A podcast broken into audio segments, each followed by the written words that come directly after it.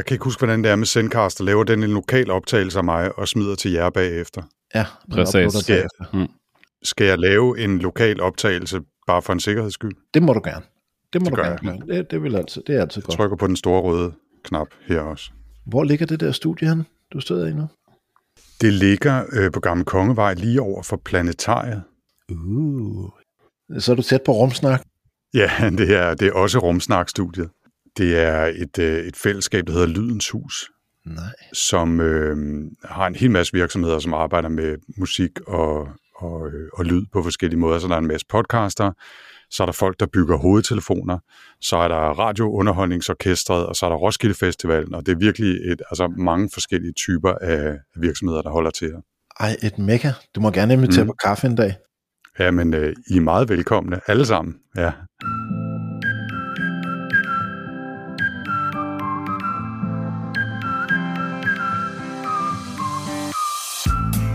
Tjena grabbar, hur är läget ikväll? Oh, det er en dejlig dag. Vi skal jo optage, og vi har en så spændende gæst, som jeg, jeg har glædet mig rigtig meget til at høre. Hvad siger du, Michael? Du har også hørt ham øh, mange, mange, mange gange. Ja, det har jeg. Så man overstarter alt ved det gamle. Det, Det er jo optaget af, og du glæder dig. Ja. det. er, sådan er det, når jeg skal snakke med jer. Men man hör ju på Jens, man, man hör ju på honom hur mycket han ler. Ja, Så ja. det er ja, fantastisk. Præcis. Ja, han glæder sig. Uh, jo, jeg glæder mig også rigtig meget. Men jeg skal lige høre, hvordan uh, går det med dig, Martin? Det går alldeles utmärkt. Um, fast eh, inte på alla områden kanske. Eh, det, var ju, för det har blivit vår och fint väder i, eh, i Sverige. Så att eh, jag har en grabb, eller har två grabbar, men yngsta grabben han sa att ah, men Martin eller pappa, vi måste ut och åka inlines. Uh, alltså rull, rull, rull, rull, rullskridskor. Rulleskøjter. Rull, rullskojder. Vi, vi, vi siger også inliners her, men Ja, altså okay. Inlines. Eh, det är det som alla coola kör ju. Eh, på med hjälmarna och allting och så ut så körde vi en, en lång runda. Och den här killen han är ju den som åker pulka och bryter ett ben i foten och slår sig. Så jag var ju livrädd när jag var ute och körde med honom. Och så kör vi bort till, vi har en stor skateboardramp här i Hör då. Ja. Och där killarna då, de kör skateboard såklart, men de kör också kickbike. Det är väldigt populärt. Eh, Och man kan ju köra inlines i en sån här ramp också om man vill. Men vi, vi gjorde inte det utan vi körde bara upp och satt och tittade på de här killarna när de körde. Och sen efter ett tag så ja, nu kör vi vidare. Så sa jag till honom, okej vi kör igenom rampen och ut. Men kör efter mig och, och gör likadant som jag gör. Så går allting bra. Så jag rullar ner, så det är bara en liten slänt ner. Det är väl kanske en 30 graders slutning och en meter liksom. Men när jag kommer ner till slutet av den här backen då, då tar jag min broms på, på höger skridskon i marken. Och då stannar högerfoten. Men vänsterfoten har ingen broms på. Så den fortsätter framåt i, som den ska. Och ett, tre så sitter jag ju på röven ju. Ehm, och då säger den här lilla ungen. Nej pappa, jag tror inte jag gör likadant som dig. Skitunge. Ehm, och man är ju snabb upp på, på skrillorna igen för man vill ju inte visa att man trillar. Det är ju lite pinsamt. Ja. Fast det var ju inte lika pinsamt när jag var på akuten sen några timmar senare och fick handen gipsad. Så att ehm, ja, har man passerat 40 så ska man sluta åka inlines. Det har jag upptäckt. Så att jag är, har gips runt armen och eh, kommer ha det några veckor till. Så kan det gå. Og du har fået din nye Mac, og du kan ikke rigtig, og du kan ikke rigtig arbejde med din uh, Mac. Ja, fast nu har jag ändå kommit igång lite grann. För jag har bytt tillbaka till mitt gamla tangentbord. Jag kan ju inte använda mitt munländer för att gipset är i vägen liksom. Jag, jag har provat att ställa om det och sådär men det, det funkar liksom inte. Eh, Så jag får ha ett kvärtigt tangentbord. Det er, det, er, det er slut med din Moodlander, du kommer aldrig tilbage til det. Det kommer jag absolut göra. Så fort det här förbannade gipset är borta så ska den fram igen. Eh, Jag älskar mitt munländer, det är fantastiskt tangentbord. Mm. Ja, vi får se. Hur, eh, hur går det för dig då Jens? Der er jo kommet firewall op, og den øh, kører bare upåklageligt. Så jeg sidder glad og tilfreds og, og sikkert. Ja, och vi, vi ser ju det på, både på, på bilden idag att den, den pixlar sig inte, den rör sig fantastiskt bra. Så det måste ju vara bra grejer. Vad är det för en bandvägg du har, har installerat? Det er jo Michaels. ja, den står over i hjørnet. Jeg har ingen anelse om, hvad den hedder. men, men det kører. Det, Har du der- været logget det- ind på den, Jens? Fuldstændigt. Hvad er kodeordet? det, er, det, det, det ligger i, øh, hvad hedder det, i One Password, og, og når jeg bare logger ind på den, så skal jeg bare trykke jo. Okay. Så jeg er inde øh, flere gange om dagen til at starte med, for jeg skulle, skulle lige se, hvad, hvad den kunne, og hvad jeg kunne se, og, og, Mm. og, og den er jo pivhurtig, så der, der, det er jo... Jamen, det, der, der er ikke andet end øh, en en glæde på denne side af Øresund med, med den. Men vi har jo flere projekter kørende i Ringsted. Uh, vi har også et lille uh, database-projekt kørende over dig. Hvordan går det med det? Jamen, Devil Think, den øh, hvad det, skulle jeg lige øh, blinke øh, en enkelt gang med, med øjnene, så øh, trykkede jeg på, på install der, og jeg har fået hældt en hel del øh, filer ind. Hvad hedder det, hele mit, øh, hvad hedder, links til, til hele mit øh, iCloud øh, bi- bibliotek. Mm. Okay. Så det fungerer øh, godt. Jeg prøver at, egentlig, jeg, jeg mangler fornemmelsen af, hvad jeg egentlig kan, kan med det, og hvordan jeg kan lege med det, men, men, men jeg har lavet øh, del databaser og prøvet at få for eksempel også øh, bookmarks ind fra, fra Og browser og sådan noget. øh, browser. Så, Ja. så jeg har godt begyndt at... Men der, der var jo én ting, der gjorde, at uh, du, skulle, du skulle i gang med det der Devon Think, og det var dit Google Takeout. Mm. Hvordan går det med det? Jamen, Google Takeout er vi øh, begyndt på. Jeg er er begyndt at få et, et, et overblik over, øh, hvad hedder det, de, de mapper, jeg har, og hvad, hvad, hvad jeg egentlig gerne vil, vil, vil have, have med. Så jeg er- lige gået i gang med at sl- slette en, ting, en del ting, inden jeg, jeg øh, hvad hedder det, vil hælde det over. Forkert strategi. Helt forkert ja. Strategi. Eksporter det hele i en inbox-fil, og så kan du jo sortere i det, når det kommer over i Devon Think. Du kommer til at bruge, og særligt dig Jens, du kommer til at bruge år og dag, hvis du skal sidde inde i det der interface og finde ud af, hvad du gemmer eller ej. Det, ud med det hele, over en inbox-fil, ind i Devon Think med det. Luk Google. Ja, nu, nu, nu var, nu var, tanken jo lige at hive øh, alle de, øh, de store klumper øh, ud og, og slette dem, inden jeg øh, begyndte at, at hive dem over, fordi Hvorfor? der er, jamen, der, er en, der er en hel del ting, jeg ikke skal have med over. Den bedste måde at få overblik over dine data i Google, det er inden for Devon Think. Det er det, jeg prøver at forklare dig. Ja. Det er det bare. Testa, sätt upp en ny databas och bara läs in det. Blir det fel så bara tar du Ja. bort den. Det, Det koster er ingenting. et eksperiment, jeg vil, vil Det er et meget sørge sikkert eksperiment. i gang. Ja. Meget- Det er et meget sikkert eksperiment. Det koster ikke Ja, ja, bestemt. Vi har, og, og, det, og det er jo det, jeg, jeg har set med, med, med de små eksperimenter, vi, vi lige nåede at lave øh, sammen, at, at, Mm. at øh, hvad hedder det, jeg, jeg, jeg får ikke slettet noget, hvis jeg sletter noget i, i, i, i Devon Think, og det er jo, det er jo fantastisk. Mm. Ja, du var meget nervøs ved at putte dine filer ind. Hvad sker der med dem? Jeg kunne godt se, at dine øjne de kører lidt rundt. Ja, forsvinder det så herovre fra, og bliver det nu liggende, og, og sådan noget. Men jeg håber, du kom ind øh, på den trygge side af det. Ja, bestemt. Men øh, det der med bare lure, Google, hvordan den, øh, øh, hvad hedder det, eller jeg holder den opdateret, når der kommer en ny fil ind. ja, det gør du med Alfred. Smid et tag på. Smid et tag på din fil, og så øh, kald det Devonthink, og kør et lille script, og smid det op i Devonthink, sådan et har jeg. Ja. Og det får du, når du har lavet din Google Takeout. I dag har vi gæster. Igen. Vi har besøg af Anders Høgh Nissen. Han er for mig sådan en journalistisk veteran, men han er faktisk ikke uddannet journalist. Han har læst litteratur, og så har han også øh, gået ud på ITU her øh, inden for de sidste 10 år.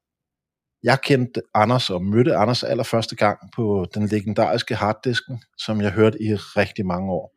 Men så er der jo andre podcasts som TechLiv, der er Rumsnak, og der er Datasnak sammen med Adam Bindslev og Jeppe Engel.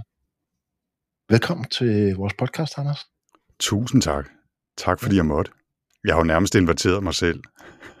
Nej, det er ikke.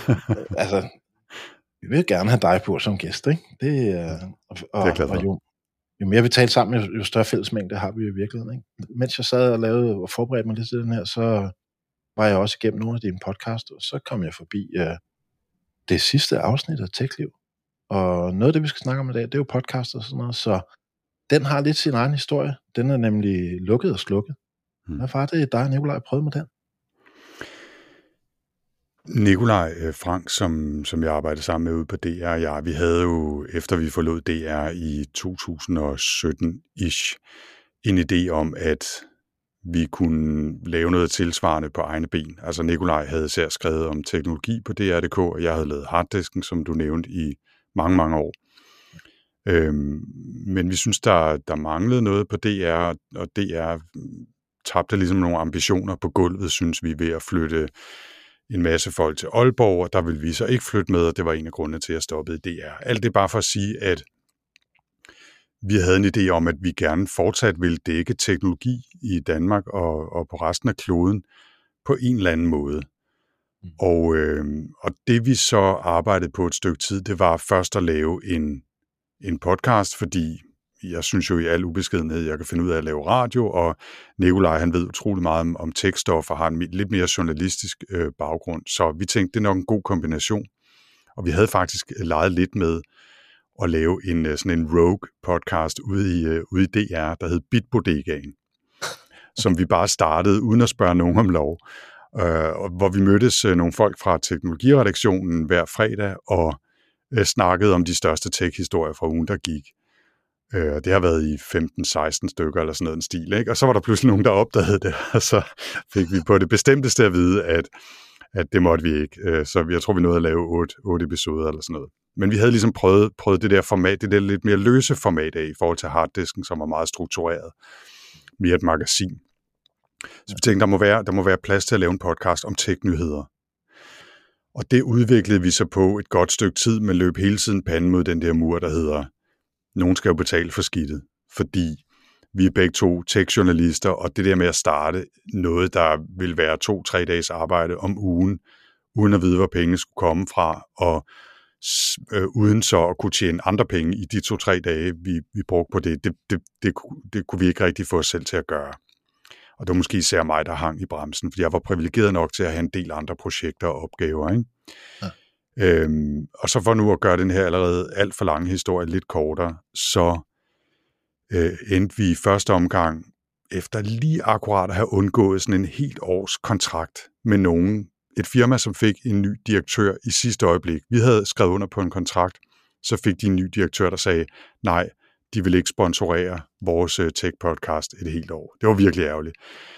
Så havnede vi hos, øh, hos Podimo, det her, den her øh, abonnementstjeneste for, for podcast, som øh, mm, øh, gav os nogle penge for at, at lave det, som vi endte med at kalde for Superdigital, som var en ulig øh, tech-nyhedspodcast. Efter et halvt år, så ophørte den aftale, og de valgte så ikke at forlænge os. Og så øh, omdøbte vi skidtet og kaldte det for TechLiv, og søgte nogle penge fra Slots- og Kulturstyrelsen til at udvikle en kombination af et øh, nyhedsbrev og så lidt også noget podcast. På det tidspunkt, der kunne man jo ikke søge støttepenge til at lave podcast, så vi søgte støttepenge til at lave TechLiv nyhedsbrevet, og så efter et stykke tid, så launchede vi også podcasten ved siden af. Og det endte så med at køre i to år med en masse siger jeg ubeskedent, rigtig glade brugere, både læsere af nyhedsbrevet og lyttere af podcasten, men desværre ikke nok abonnenter til, at vi kunne se en, en levedygtig forretning i det. Så vi blev simpelthen nødt til her øh, for nogle måneder siden at lukke og slukke, så Nikolaj kunne komme ud og få et rigtigt job og tjene rigtige penge, og øh, så har jeg så heldet mig nogle andre opgaver i stedet for der er jo rigtig mange, der, vi talte i pre-show her, eller inden vi gik i gang med optagelsen for alvor, øh, om det her med, at der er, der er mange, særligt i USA, der går, der efterhånden har, har fået skabt en podcast, som de, som de sådan set kan leve af. Vi talte kort om ATP, men der er jo også andre podcasts. Der er også hele David Sparks historie omkring, øh, hvad det er, han har gang i, hvor han har sagt farvel til, sit, øh, til sin law practice. Ikke? Øhm, men jeg tror bare, nogle gange så tænker jeg, er Danmark stor nok til det? altså, der er jo nogle danske podcasts, der har virkelig mange tusind downloads. Ja. Altså, øhm, de, de betaler jo så ikke for det. Altså, det er jo typisk de gratis, som kan få rigtig, mm. rigtig mange. Og det, jeg ved ikke, hvor mange downloads øh, Mediano fodboldpodcastene har og sådan noget. Men men de vil sikkert have væsentligt meget, meget færre, hvis det var noget, folk skulle betale for. Ikke? Men spørgsmålet er, om det, det alligevel kunne være en af dem, hvor der var nok villige betalere til, at, at det faktisk skulle give en eller anden form for økonomi. Men, men markedet er ikke stort herhjemme, vel? Altså, og vi er også kun hvad, 6 millioner mennesker, der snakker dansk. Ikke? Og hvis man så laver noget på et relativt nicheområde, som teknyheder trods alt er, så er der bare ikke særlig mange mennesker, som et gider lytte, og to gider betale for at lytte. Og vi taler også om, skal vi, skal vi lave techliv på engelsk, for så at have et publikum på en milliard. Men så skal man så ud og slås med altså Daily Tech News Show, ATP, Text Message, altså hvad de hedder, alle de der andre tech podcasts, der er derude. Og så bliver det nok svært at slå igennem. Ikke? Så øh, der, vi, vi kunne ikke rigtig blive og få det til at virke, og vi kunne ikke rigtig gå ud og regne med at få det til at virke. Og det er jo ærgerligt, synes vi. Mm. Jeg tycker det var intressant øh, det du sa att, att man vill betala för att lyssna. Eh, det är ett sätt att få en inkomst till sin podcast eller få betalt för det man gör. Ett annat sätt är att få sponsorer eller annonsörer. Eh, valde ni att bara gå mot att få betalt från lyssnaren eller var det en kombination av sponsorer och annonsörer? Eller hur, hur, hur ser du att det här yttrar sig framåt? Och jag vet att många har ju en, en dröm när man startar sin podcast att man ska lyckas få in sponsorer eller börja tjäna pengar. Men mm. det finns inte jättemånga vägar dit. Øhm, altså jeg kan i hvert fald sige, at på, på TechLiv, der var Nikolaj og jeg, vi var meget fokuseret på ikke at være i lommen på nogen, som, som sponsorerede podcasten, eller som, som havde annoncer med i podcasten, som vi skulle læse op, hvis vi ikke rigtig følte, at vi kunne stå inden for det. Og, øh, og hvis man er en stor øh, podcast med, med, med masser af reach, så kan man jo også lidt vælge, hvad er det for nogle annoncer, man gerne vil have med. Den, den situation tror jeg ikke, vi helt vi var i. Øhm, jeg nævnte, at, at vi havde en næsten aftale med nogen, som var parat til at sponsorere det. Det var et firma, som var parat til både at sponsorere øh, vores arbejde i et år, altså ikke fuldtid begge to, men altså at vi kunne lave øh, 50 podcasts i løbet af det pågældende år. Men som også bare skrev under på kontrakten, vi har ingen indflydelse på det stof, der kommer i podcasten. Altså vi havde fuldstændig redaktionel mm. frihed. Og det kunne vi jo godt præsentere til lytterne også og sige, vi har fået penge fra det her firma, vi nævner det i starten og slutningen af podcasten, men de har ingen indflydelse på, hvad vi laver. Men det er nok de færreste, der vil gå med på den, hvis de skulle lægge så mange penge. Og hvis vi skulle ud og have, lad os sige, tre annoncører per episode, som skiftede hen over et år, så ville det også blive et kæmpe job med at, at prøve at få den salgsorganisation op at stå. Ja, og vi, vi var bare to mm. mennesker, og det er en kæmpe øh, udfordring, ikke mindst her i Danmark, hvor jeg ikke har nogen øh, opfattelse af, at det er super udbredt. Så jeg tror stadigvæk i virkeligheden mest på, under, i danske sammenhæng i hvert fald, jeg, der tror jeg mest på altså en form for sådan overordnede sponsorater, altså en organisation betaler en hel produktion i et halvt år eller et helt år, mm. fordi de kan se en idé i, at det her stof bliver dækket, hvad enten det så er tekststof, eller klimastof, eller kultur, eller fodbold, eller hvad det nu er. Eller også, at man forsøger på en eller anden måde at engagere brugerne og få nok brugere til at betale for det. Eller så er der jo den model, som, som jeg primært laver podcast ud fra, ikke, som er, at organisationer betaler mig for at lave noget for dem, som jeg så har en vis indflydelse på produktionen af og tilrettelæggelsen af, men det er jo en, en form for content markedsføring for dem. Ja. Øh, så, så selvfølgelig indretter jeg mig også efter, hvad de vil, og så kan jeg så vælge øh, at, at tage opgaven eller ikke at tage den, hvis, hvis jeg ikke synes, at det firma arbejder med noget, som giver mening for mig, eller gør det på en måde, som jeg ikke synes, jeg kan stå indenfor, så vælger jeg ikke at lave den opgave. Og det er jo også en måde at tjene penge på. Og endelig er der så øh, Rumsnak, skulle jeg måske også nævne, som jo er fondsstøttet. Øh, vi søgte forskellige fonde de første fem sæsoner, og fra februar i år og to år frem, der har vi så fået penge fra Novo Nordisk Fonden til at fortsætte podcasten og til at lave live arrangementer og forskellige workshops og en, og en rumfestival til næste år og sådan noget. Ikke? Så der ligger nogle muligheder for alternative finansieringer, men det er, det er et svært marked, det er det. Altså, jeg, jeg har ikke tallene lige øh, præsent vel, men langt størstedelen af de podcasts, der bliver lavet i Danmark, er jo Conamore øh, frivilligt, eller podcast, som en eller anden øh, kommunikationspraktikant får lov til at lave for et eller andet firma i to måneder, og så stopper det igen. Ikke? Mm. vi har jo sådan en løbende diskussion omkring det med sprog. Fordi vi har jo, som det er tydeligt for alle vores øh, lyttere, at vi kører svensk-dansk, og øh, vi diskuterer virkelig tit, hvad skal den rigtige sprogvinkel egentlig være på det her? Ikke? Fordi vil du gerne være en, en lidt større fisk i et lidt mindre farvand, eller vil du være en lille bitte molekyle ude i et kæmpestort ocean øh, med din podcast? Ikke? Og så kan jeg jo bare se, at øh, når vi så begynder at tale med gæster og sådan noget, så er der nogen, der helst vil tale dansk, og der er nogen, der helt naturligt grunden er på engelsk, fordi det er det, der er deres modersmål. Hvad tænker du om det der med sprog? Hvor vigtigt tror du, det er for lytterne derude? Jeg synes, det er, det er virkelig svært. Altså, som jeg var inde på før, så, øh, så vil det jo være smart at kunne nå et, et større publikum med engelsk. Mm. Men så skal man også ud og slås med en masse andre, ikke? Mm. Jeg synes til gengæld, at det er dejligt at være kommet til et sted, hvor man kan tillade sig en podcast, som er på dansk eller svensk, og have et interview på engelsk, og så bare gå ud fra, at de allerfleste kan følge med i det. Øh, for lige at, at blive en lille smule nostalgisk et øjeblik, så lavede jeg, øh, som nævnt, harddisken på P1 i, i rigtig mange år. Jeg startede som freelancer i 97 faktisk. Jeg har 25 års jubilæum for mit første harddisk-indslag her til september. Ja.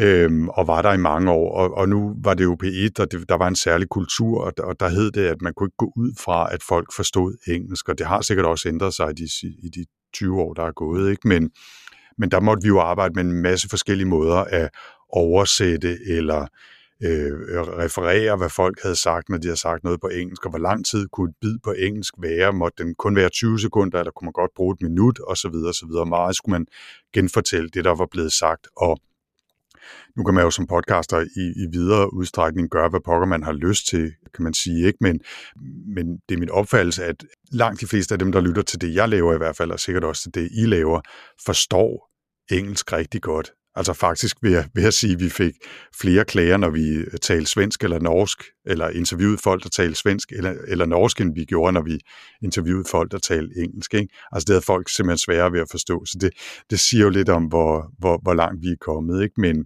ja, jeg, jeg tror ikke, der er nogen sådan generel opskrift på, hvordan man takler det. Jeg synes, jeg faktisk rigtig godt lide jeres måde at gøre det på. Altså, I faktisk tillader jer at tale både dansk og svensk, og så i øvrigt have, have englænder med, eller folk, der taler engelsk. Ikke? Og hvis jeg så lige kunne hive en enkelt tysker eller en franskmand med også, så ville det jo virkelig være flot. Vi har fundet en tysker, der godt kan engelsk. Jamen, han skal selvfølgelig tale tysk. ja, ja og, så kommer vi andre lidt, i hvert fald nogen, der kommer til kort, ikke? Men, uh... Ja, det vil jeg nok også. Ja. Men jeg sidder jo og bliver helt nostalgisk. Jeg har jo hørt dig i mange, mange år, så jeg brugte lige de, de første par minutter til at nyde øh, og den genkendelige tekststemme. Og jeg har altid undret mig over, at ja, Danmark er lille, og tech-området er ikke super stort, men når man ser på, hvor stor en påvirkning det har, så er det jo meget en gåde, at der ikke er mindst er et tech-indslag i tv-avis hver eneste dag, og, og mindst en håndfuld tech-podcast. Ja. Jeg, jeg kan jo forstå, at du har jo søgt hele vejen rundt, og hvordan pokker kan det være? Altså, jeg vil sige, at øh, jeg er lige så forvirret som dig. Jeg forstår det ikke. Altså, jeg forstår ikke, at der er, ikke er mere fokus på tech-dækning i Danmark generelt, og det gælder både i øh, aviserne, de store dagblade, og i, i radio og, og tv. Vi prøvede i DR i lang tid. Jeg tror første gang, jeg var med til at skrive et stort koncept om teknologinyheder eller teknologistof generelt i DR var i 2001, og, og så har vi prøvet mange gange siden. Men det er som om, at der er en eller anden form for berøringsangst. Måske fordi rigtig mange mennesker ikke rigtig forstår, hvad det grundlæggende handler om. Men altså, jeg er sikker på, at vi fire kan blive enige om, at teknologistof er lige så vigtigt som erhvervsstof og øh, sportsstof og kulturstof i det moderne samfund. Ikke? Det lykkes sådan lidt med hiv og sving nogle steder at få noget videnskabsstof ind, men det er lige så stedmoderligt behandlet, som, som tekststoffet er, og det har det været altså altid. Det bliver noget nichestof, og jeg forstår det simpelthen ikke. Altså, jeg synes, jeg har gjort mit bedste for at prøve at introducere det på alle lag af DR's organisation for at få dem til at dække det. Jeg har også sendt koncepter ind, efter jeg er blevet selvstændig for dog at prøve at sparke lidt til dem udefra, og lige lidt øh, hjælper det. Altså, der er gode folk ansat i DR, som ved en masse om teknologi. Henrik Molke for eksempel, som er teknologikorrespondent i nyhederne, er jo skulle til at sige en af mine gamle praktikanter, det er ikke helt rigtigt, men jeg var dog med til at, at hyre ham som freelancer for mange år siden til, til Harddisk, og, og han har fået en fantastisk karriere siden og vendt tilbage til DR og gør det skide godt, men jeg tror ikke, jeg, jeg stikker ham i ryggen eller, eller afslører nogle hemmeligheder ved at sige, at han også synes, det er lidt op ad bakke at få DR til at dække teknologistoffet bredt nok, så det ikke ligesom kun er ham, der sidder med den, og så hvem der ellers lige får historien landet på, på bordet. Når jeg nu sidder og hører rumsnak, ikke? Mm-hmm. så bliver jeg jo fascineret af din og Tina Ibsens måde at formidle det på.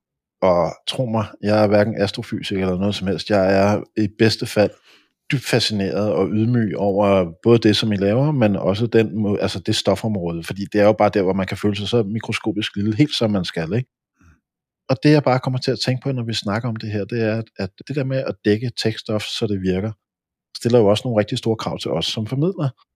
Hvad er det egentlig for nogle vinkler, vi lægger ind over? Lægger vi de vinkler ind over, som gør, at min mor kan forstå det? Eller mine børn kan forstå det? Eller bliver vi lidt over i vores egen lille andedam, og ligesom modellerer inden for de kendte rammer, som vi har? Udfordrer vi os selv nok? Kunne være, Mm. så synes du, vi gør det? Øhm, jeg tror på godt og ondt, at podcast kan være svær i den sammenhæng, fordi noget af det fantastiske ved podcast, det er jo, at hvis man har en nørdet eller nichepræget interesse for et eller andet, så kan man dyrke den sammen med nogle andre, der har den samme interesse, både som værter og, og så dem, der lytter til den. Ikke?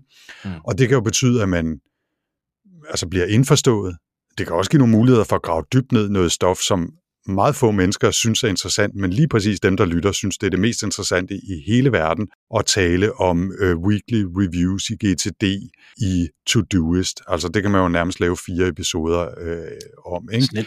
Og det, det er en fantastisk mulighed, at man får øh, ja, chancen for at lave det stof lige præcis til dem, der synes, det er interessant, uanset om de så sidder ved siden af en, eller på den anden side af en mikrofon, eller på den anden side af kloden. Ikke? Mm. Men det er jo også ulempen lige præcis, at man kommer til at lukke sig om sig selv, og måske ikke bliver særlig inkluderende i forhold til folk, som måske gerne vil introduceres til det her, eller vide mere om det, men som bare bliver altså, smidt fra første sekund, fordi man smider om sig med farudtryk og indforståetheder osv. Og der ligger jo den der dobbelthed i det. Da jeg lavede harddisken, og ikke fordi det hele skal handle om dengang på harddisken, vel, men på harddisken, der havde vi øh, sådan en slags løs guideline, der hed, at når vi fortalte om et nyt område, altså enten sådan helt generelt, eller når vi lavede et indslag om, hvad ved jeg, virtual reality, eller, eller blockchain, eller hvad det nu kunne være, så skulle vi introducere det på et niveau, så møder og, og folk, der ikke vidste noget som helst, nej, det lød virkelig forkert. Så øh, vi skulle formulere det sådan, at min mor kunne forstå det. Ja. Og når vi så bevægede os igennem indslaget eller gennem udsendelsen, temaet, så skulle vi slutte et sted, hvor selv dem, der vidste en hel masse i forvejen, faktisk fik noget nyt at vide. Og så prøve at holde på min mor, for nu at sige det på den måde, så lang tid som overhovedet muligt, men med bevidstheden om, at på et tidspunkt, så stod hun af, og så forstod hun ikke mere. Men til gengæld overtog så dem, der vidste noget på forhånd, og havde vidst alt det, vi sagde de første fem minutter, det vidste de godt, så kunne de sidde og klappe sig selv på skuldrene og sige, det vidste vi godt, men så fik de faktisk også noget nyt, eller en ny vinkel til sidst. Og det er, jo ikke, det er jo ikke noget, man bare lige kan gå ud og gøre, eller, eller bruge i alle sammenhæng, men det var i hvert fald noget, vi arbejdede med for at forsøge at, at få formidlingen til at ramme så mange mennesker som muligt. Ikke? Men vi havde jo så også forpligtelsen af at være på P1, på DR og være en public service kanal. Den forpligtelse har man jo ikke nødvendigvis som rumsnak, eller smartere, eller techliv, ja. eller mediano, eller hvad det nu er. Vel? Men der er jo en fantastisk stor mængde, synes jeg, så glimrende formidler af tekststof og naturvidenskab. Altså, det er jo en perlerække inden for biologi og de andre ting, hvor de er der. Jo, formidlerne er der, men de får altså ikke lov til at konkurrere med noget som helst. Og de som Sebastian og, og Vicky og, og de andre, der simpelthen trækker børn og unge til nu TV2 og, og ser, ser dyr. Morten D. det er jo fantastiske formidlere, og alligevel så siger man, nej, det, I, I skal ikke fortsætte. Og jeg, jeg fatter det simpelthen ikke. Så kan man køre endnu en genudsendelse af, af Barnaby, øh, men men det her, det er... Jeg, jeg, jeg, jeg har ikke forstået det, og jeg, jeg har jo simpelthen øh, nyt din stemme i, i så mange år, og, og, og de her udsendelser, øh, men jeg, jeg, jeg forstår det ikke. Nej, heller, heller ikke jeg.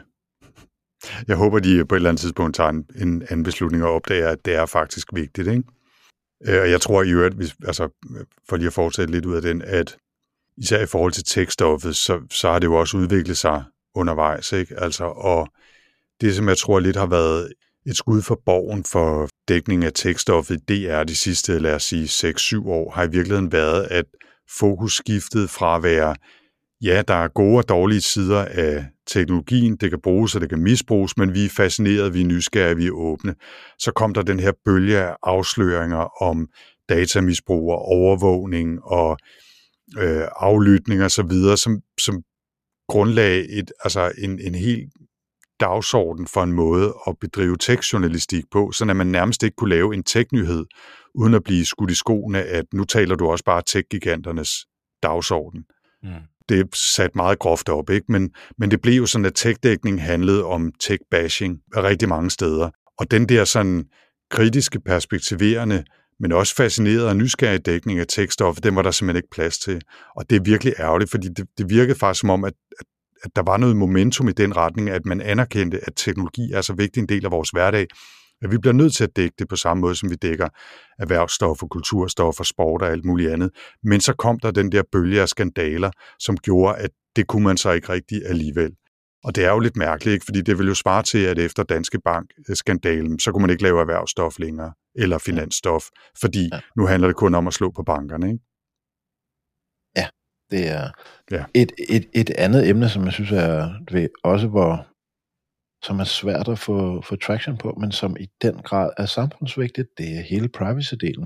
Nu ved jeg godt, at jeg springer lidt i vores outline her, ikke også? Men den er bare lige ned af det der med, med, med tech-giganterne, men også med regeringer og med efterretningstjenester, alle mulige andre, som udfører massiv overvågning og kører deres ting igennem parlamentarisk, hvor, hvor vi andre bare sat af. Og når jeg går ud og diskuterer det med folk, jeg kender uden for tech-branchen, så siger jeg, ah, men altså, jeg overgår det ikke, vel? Altså, folk er, folk er stået af, og jeg tænker virkelig, der ligger en, en stor opgave i det dernede for at få forklaret, hvis ikke alle de mine jævnaldrende gamle venner, de kan forstå det her, så vil jeg i hvert fald lære mine børn det. Fordi det bliver i den grad vigtigt for dem at tage sig af deres eget digitale liv og, og kunne tage ansvar for det. Hmm. Men det er virkelig svært at få ørenlyd for det, ikke? Ja.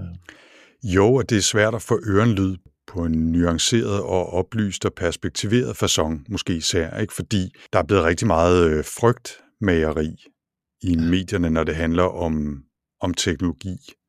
Og altså, af god grund kan man sige, at de jo også kastet det ned over sig selv, altså fordi de har opført sig på den måde, de har. Men jeg synes, det er lidt ærgerligt, at så meget af det kommer til at handle om frygt. Der bliver du nu også øh, aflyttet, og hvad sker der med dine data? De bliver stjålet og misbrugt, og så lige pludselig så hacker de dig, og så er det hele, det, det hele kommer til at handle om. Mm. I stedet for at give folk en, et oplyst og nuanceret grundlag og beslutte sig for, hvordan de vil handle i hverdagen.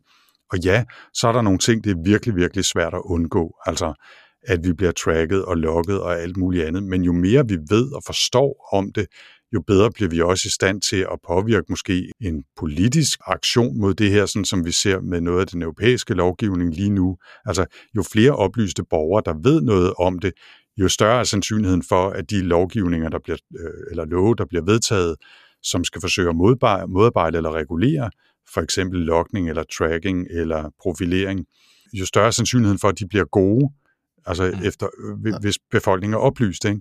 Og det synes jeg er lidt ærgerligt, hvis det hele så bare kommer til at handle om, nej, nej, nej, nej, de er frygtelige, de er onde, himlen falder ned om ørerne på dig. Ikke?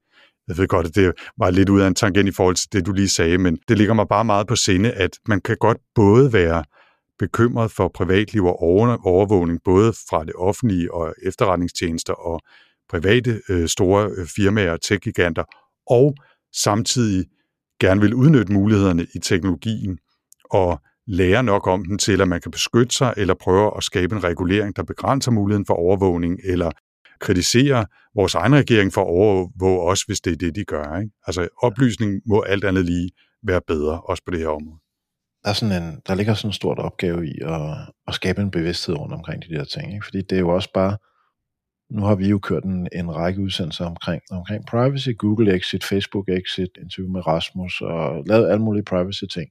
Og når man laver podcast efter at have været i gang med at hoppe ud af alle de her ting og finde alternative planer, så finder man også bare ud af, hvad det egentlig betyder for ens sociale liv, at man opdager ud på alle de der platforme der, fordi det er der alle de andre er, ikke? Mm. Er I ude, altså, er, eller Ej, de, hvor, De to andre er ikke, men jeg er.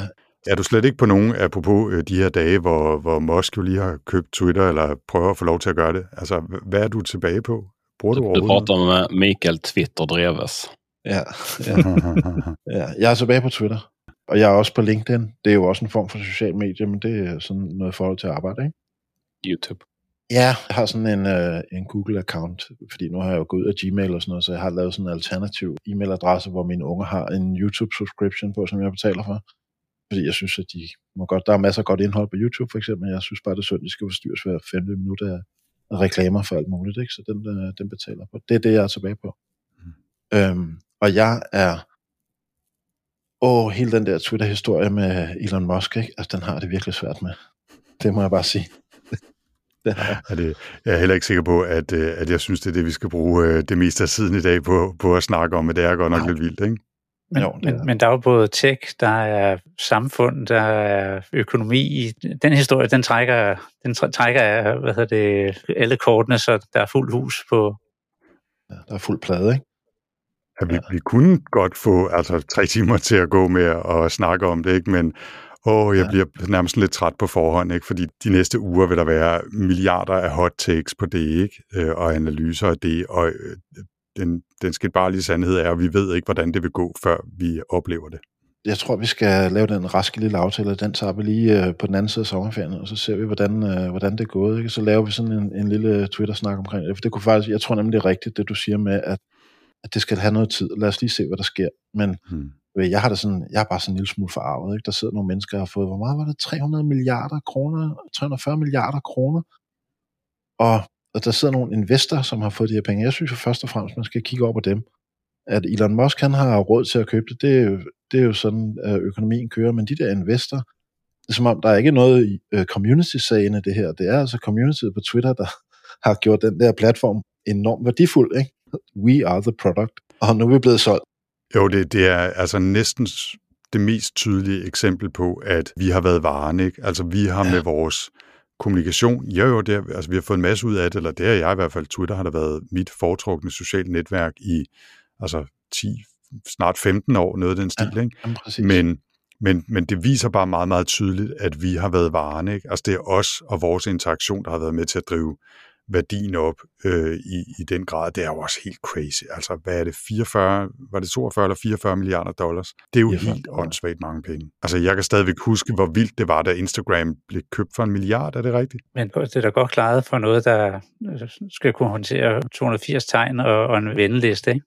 Jo, og, og som i øvrigt ikke rigtig tjener penge for alvor, vel? Altså, hvis han skulle vente på at få sin investering hjem igen på overskud fra, fra Twitter, så, altså, så kunne han nå mange gange frem og tilbage til Mars, ikke? før, før Ja, det øh, præcis, gik i opfyldelse.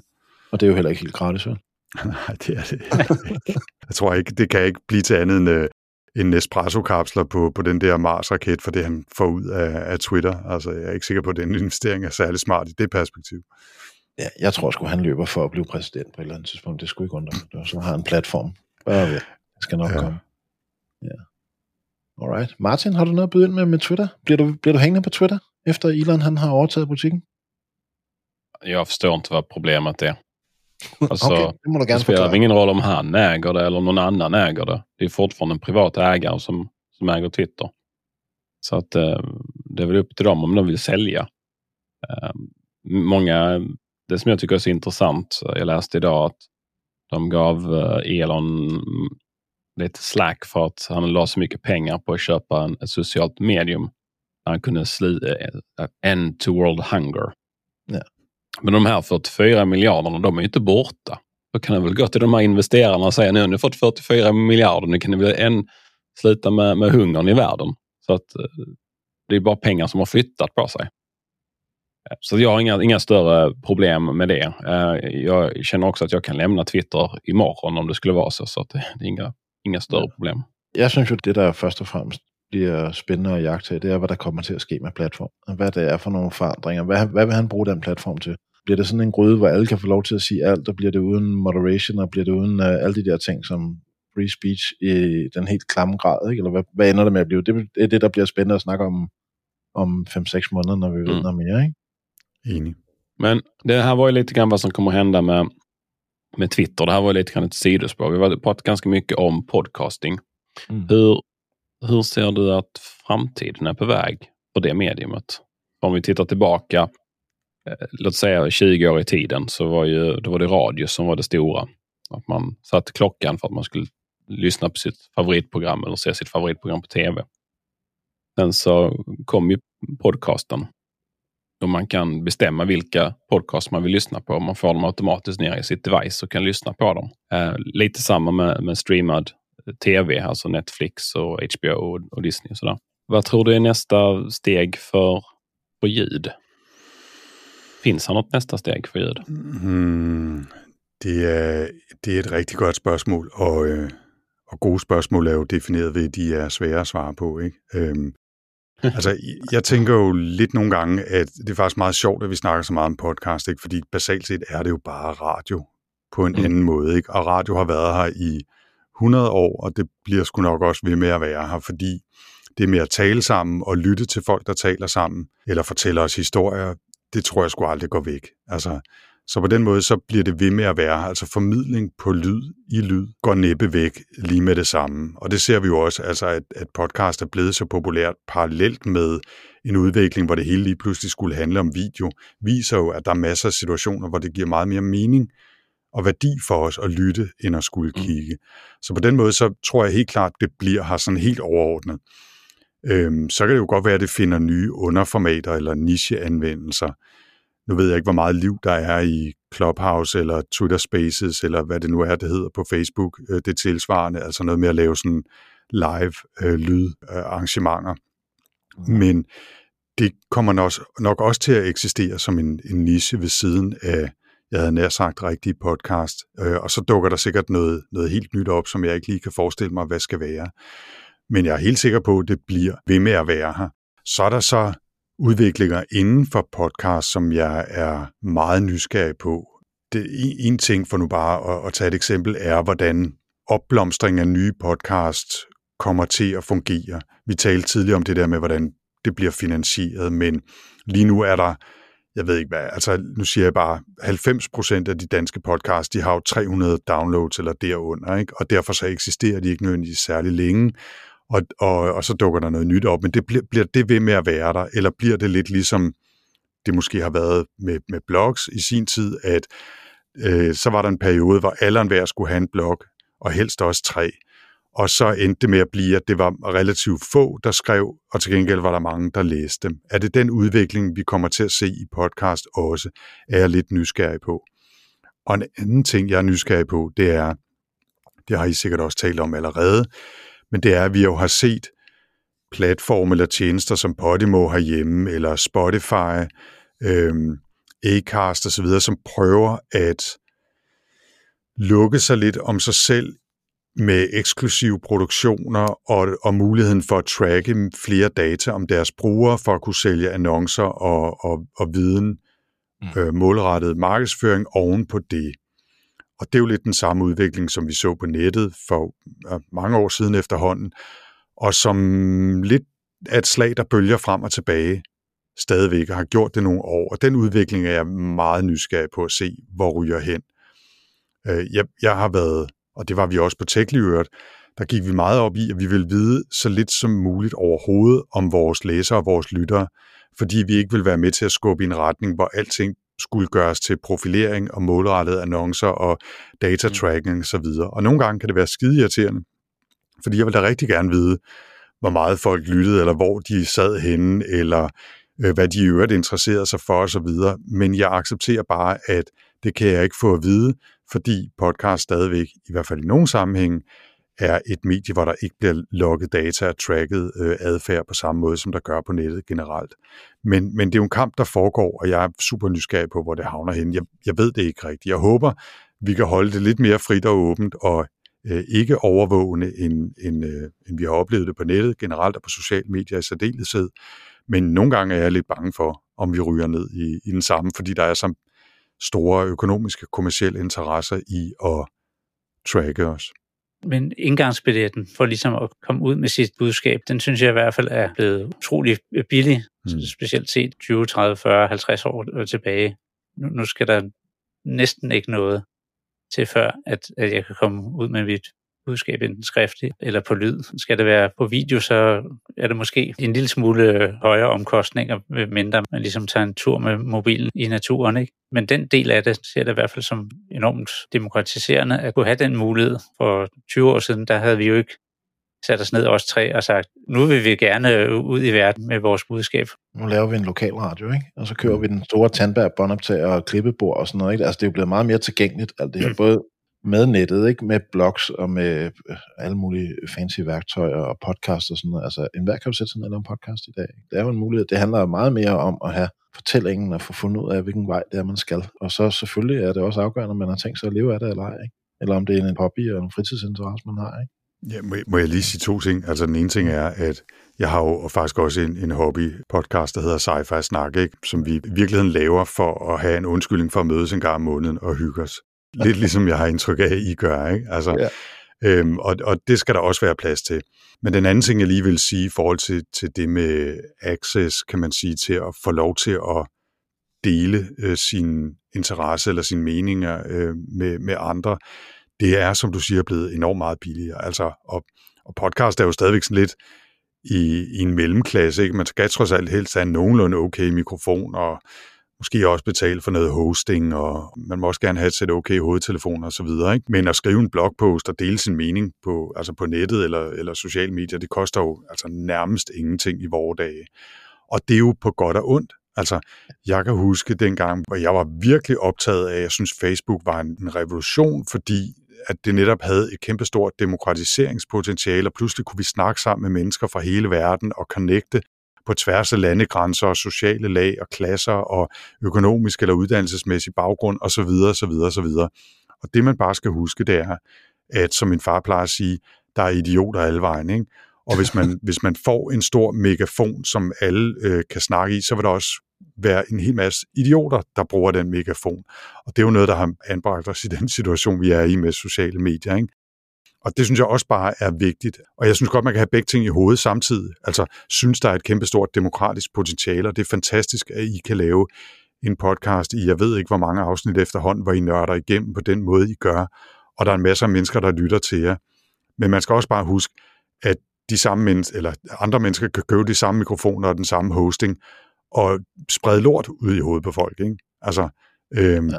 og, og, og det ved jeg ikke, hvordan man håndterer. I virkeligheden, virkeligheden ved jeg ikke rigtig, hvor jeg vil hen med det, andet end at sige, at der er kæmpe potentiale i det. Det er en fantastisk udvikling, men der er også altid negative konsekvenser af misbrug.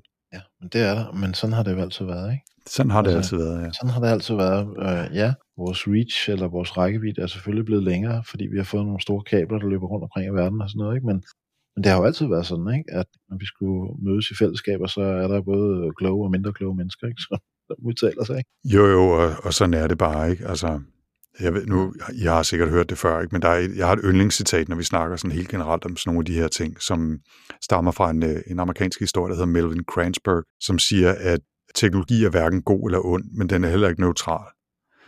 Og, og det synes jeg er et fantastisk citat, fordi det peger på, at altså, teknologi er ikke bare teknologi, det vil altid have en indflydelse på vores verden. Og den kan så være god eller dårlig, afhængig af, hvem det er, der bruger den, eller hvem det er, der ser på den eller oplever den. Men den kan ikke bare eksistere. Men den har som regel også altid både det gode og det dårlige i sig. Ikke? Og øh, så kan vi så prøve at skubbe i den ene retning mere end den anden. Men der vil altid være nogen, der prøver at skubbe modsat. Ja, det var fantastisk citat. Mm. Hvordan går det med produktiviteten, Anders? Hvordan det går med min produktivitet? ja, du har jo gang i alle mulige projekter.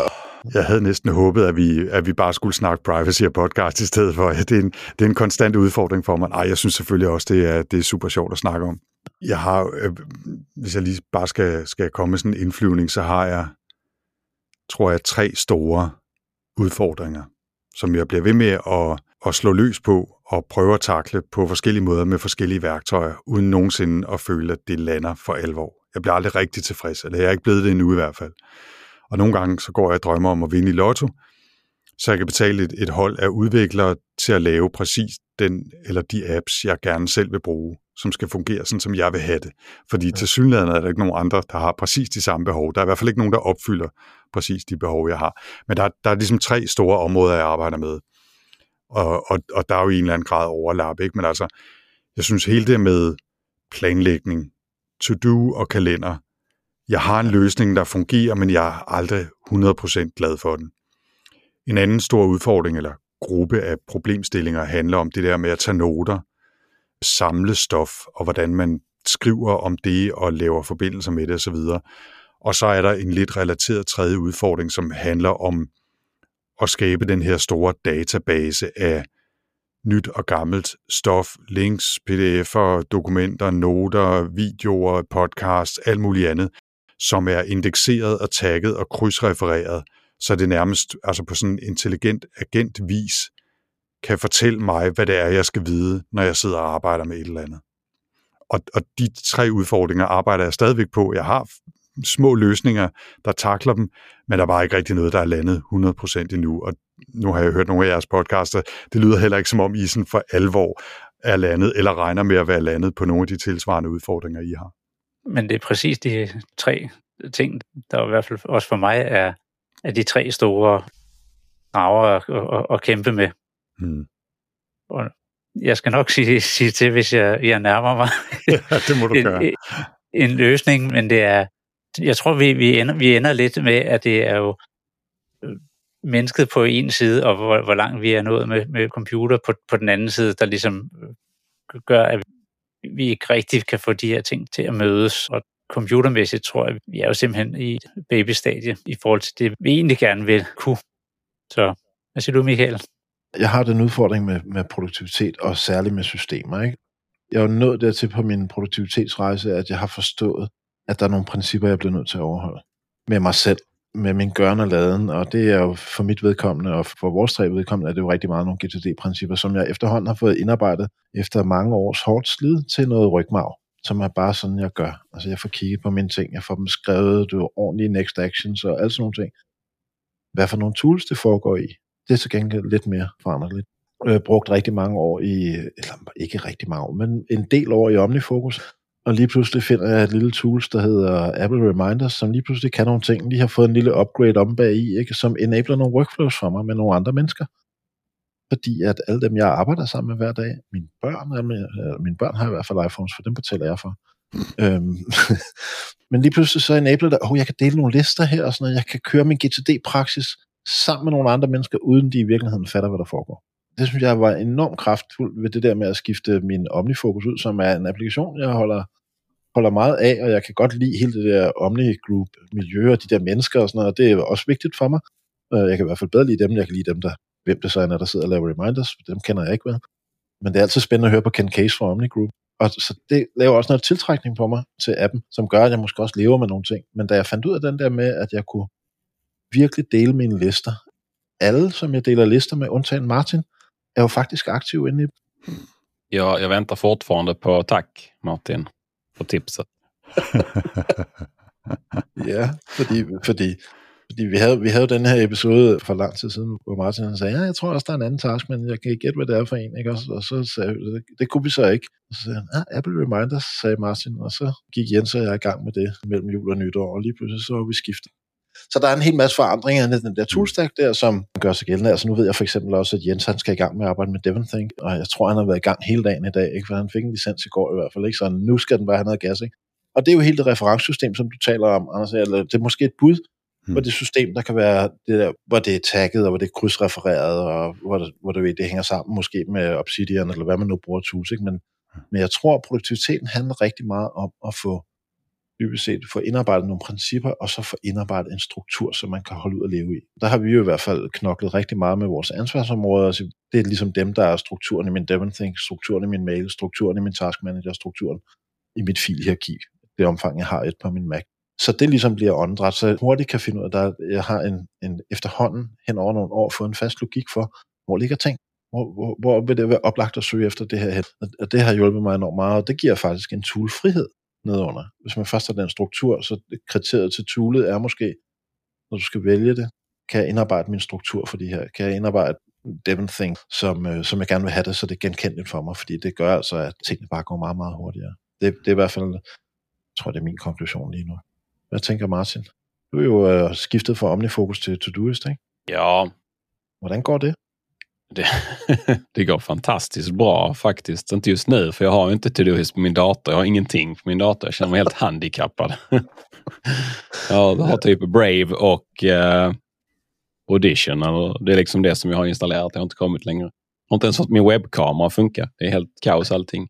Um, ja, men, eh, visst är det så. Jag tycker det är, man ska försöka hitta principerna och sina arbetsflöden och sen så mappa programmen efter dem. För då, då blir man inte så, så bunden till att ha ett speciellt program eller sådär.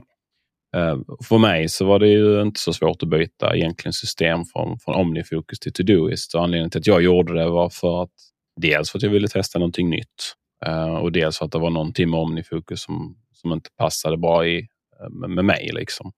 Mm. men jag kommer ju nog inte vara gift med Todoist för evigt. Eh, det funkar just nu. Jag kan gå tillbaka till Omnifokus kanske vid något tillfälle när jag känner att det, det blir rätt verktyg för mig. Men jag tyckte det var spännande det du sa med att eh, alla ens noter och allting som man samlar på sig och så ska man hitta det efteråt. Jag hade ju en sån strategi innan jag använde Evernote. Att jag, jag läste in allting i Evernote så hade jag liksom tusentals noter där inne. Och det slutade med att jag kunde inte hitta någonting alls. Det var bara en stor gröt av allt möjligt, både mitt eget och andras och, och sådär. Så att jag fick göra en, en Evernote bankruptcy på det och börja om helt och hållet för att uh, få ordning och reda på det efter mina principer. Mm. Så att jag tror det är ett jättebra tips Mikael som du kommer med, att det är det, där man ska börja. Jeg er fuldstændig enig. Jeg synes, det er, det er rigtig godt sagt, at det handler om at have nogle principper, øh, nogle processer, nogle metoder, og så kan man fokusere på dem, og så en gang imellem kan man bruge nogle apps til det, og så kan man prøve nogle andre for at se, om der er detaljer der, som passer bedre eller dårligere til, til det workflow eller, eller de processer, man arbejder med. Når det så er sagt, så er der jo i de allerfleste apps, vi så prøver, nogle funktioner, der virker bedre end andre i forhold til de processer og flows, vi gerne vil have. Og det er jo det, der gør, at vi, siger jeg inkluderende, nærmest har som en hobby at prøve forskellige apps og tjenester af. Og det har jeg i hvert fald for længst indset, at det er en, noget af det, jeg hygger mig med også. Det er så, okay, nu bruger jeg så en, en helt lørdag aften eller en helt søndag eftermiddag på at flytte alle mine ting fra Reminders over i Todoist, eller øh, tilbage igen ugen efter, fordi jeg opdagede, at det alligevel ikke fungerede. Og sådan, altså, det er, jo, ja. det er jo bare ligesom at bygge Lego, eller eller samle, samle fly fra 2. verdenskrig i plast, eller øh, lave modeltog. Altså, det er, jo, det er jo også bare en hobby et eller andet sted, selvom det også handler om at forsøge at, at, at gøre hverdagen nemmere, gøre arbejdet nemmere. Ikke? Men jeg synes, det er meget, meget rigtigt, det der med at fokusere på processerne, så ikke gå helt vildt meget op i, om det er det ene eller andet stykke værktøj, man, man så bruger til at, at føre processerne ud i livet. Men alligevel så er der jo en, altså det har jo en indflydelse på, hvordan vi arbejder. Og hvis jeg bare skal tage et, et, et lille eksempel fra min egen hverdag, så over fra to-do eller planlægningsområdet, øh, så har det jo været en, en stor irritation for mig i lang tid, at meget få task managers arbejder med øh, varighed af tasks. Og jeg, altså man kan godt finde nogen, der gør det, TikTok gør det for eksempel, ikke? men altså der er rigtig mange, der ikke gør det. Og jeg forstår det jo simpelthen ikke inde i mit lille hoved, at man overhovedet kan bruge værktøj til at planlægge, hvad det er, man skal lave, hvis man ikke samtidig skaber et overblik over, hvor lang tid man skal bruge på at lave det. Fordi en opgave kan jo vare hvad som helst fra 10 minutter til 10 uger at lave. Hvis man ikke har et overblik over det, så er det jo fuldstændig lige meget nærmest at have den liste. Ikke? Og, det, og det, altså det har været en af de ting, jeg har været på jagt efter meget længe, og en af de ting, der har skubbet mig over i retning af at bruge timeblocking i stedet for. Ikke? Altså, så jeg har lister med opgaver, jeg skal, men den store, rigtige planlægning foregår i virkeligheden i en kalender. Ikke? Og det er sådan en proces, der passer til mig. Det er ikke sikkert, at den passer til alle.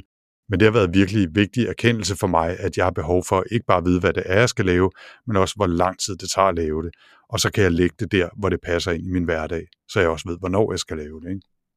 Noget af det, jeg savnede fra, fra mit skifte fra OmniFocus over til Apple Reminders, det var mit, øh, mit forecast view. Det, det, var bare en, det var noget af det første, jeg kiggede på hver dag.